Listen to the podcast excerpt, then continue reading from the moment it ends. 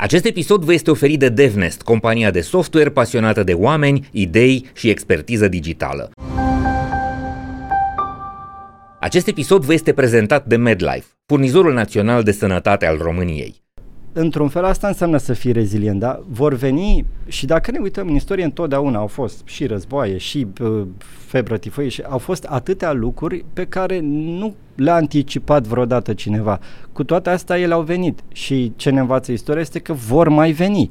Au fost pe lângă toate aceste lucruri care poate au avut o tentă negativă, dar cu toate astea au schimbat omenirea și au schimbat-o poate în bine, au venit și anumiți oameni încă o dată, revenim la ce am zis, curioși, care au vrut să schimbe, care au vrut să facă ceva și au inventat, da, a fost și mașina cu aburi și așa, așa. Deci vor veni atât factori pot să spun exterior mediu, care sunt natură exact, dar vor veni medicali, și unii dar și factori economici, exact, business. Uh-huh. care vor împinge uh, acum uh, noi în pauză discutam un pic despre un concept pe care l-am dezvoltat, compania cu două motoare. Asta, să spunem. da, hai să mergem la el. Uh, de ce zic uh-huh. că asta, asta înseamnă partea să fii rezilient, da? Să fii și rezilient înseamnă să știi cum să te, te adaptezi. un pic, cred că fiecare dintre cei care ne ascultă ar trebui să înțeleagă că nu doar companiile ar trebui să aibă două motoare, ci o, și da. indivizii. O, da. Și putem adică să dezvoltăm. Putem să Începem dacă vrei hai din companii compania, și după dar aia... după aia o declinăm către oameni. Absolut. Gândiți-vă că ar trebui să fiți două persoane într-una singură, ca să zic așa. Și aici e vorba de două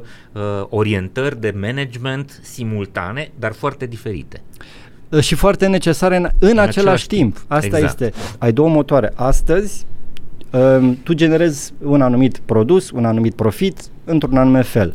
Acum, tu faci lucrul ăsta de, nu știu, fie ca companie 5, 10, 20 de ani, DuPont îl face de peste 200 de ani și așa mai departe, da? Fiecare are o anume uh, durată, durată de, viață. de viață. Da? Uh-huh. Deși acum poți să ai succes, că uh-huh. ești primul, al doilea, al cincelea, uh, cu siguranță, tocmai datorită acestei policrisis, nu vei putea să mai continui să uh, ai succes, nici măcar probabil să existi, dacă nu vei găsi un alt mod de a genera profit uh-huh. Și acum nu vorbim, și o să putem discuta uh-huh. multe, nu vorbim doar singurul tău scop ca și companie să ai profit, dar nu poți să existi dacă n-ai profit. Da? Deci trebuie să te exact. gândești bun.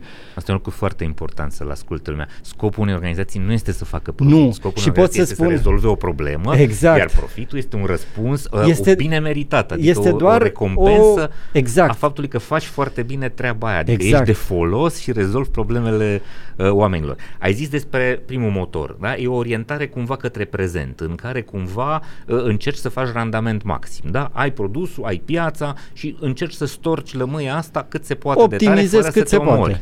Da? Și ai aici zona de schimbare este o zonă de uh, schimbare incrementală. Îmbunătățești, schimbi cumva ambalajul, nu mai vinzi sucul doar la 0,5, îl vinzi și la un litru jumate, uh, mai pui Facem o berea la pe 2,5 litri. Exact, da. încerci să va, dar e același produs.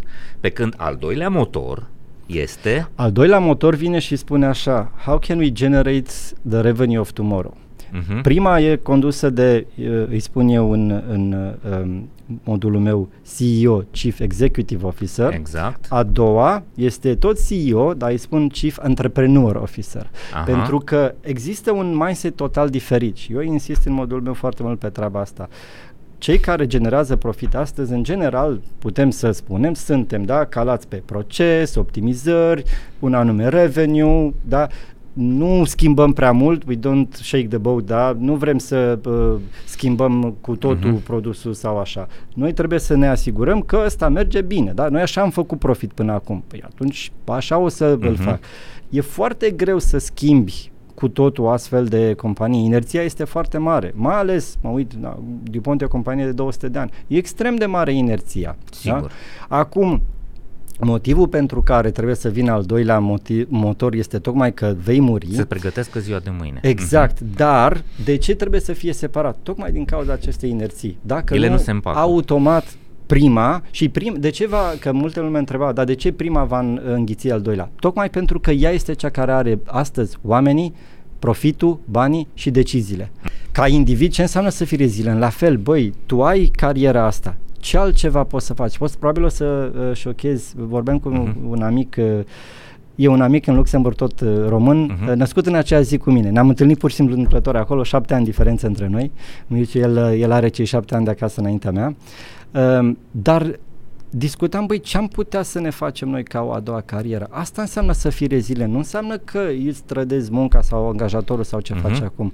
Dar și dacă pui, acum practic sunt... îți pui ouăle profesionale în mai multe coșuri, da. îți dezvolți mai multe abilități, da. mai multe zone de cunoaștere, mai multe zone de expertiză, care în momentul în care se întâmplă ceva cu profesia ta sau cu compania ta sau cu industria ta, să poți să te muți fără să ai uh, suferință.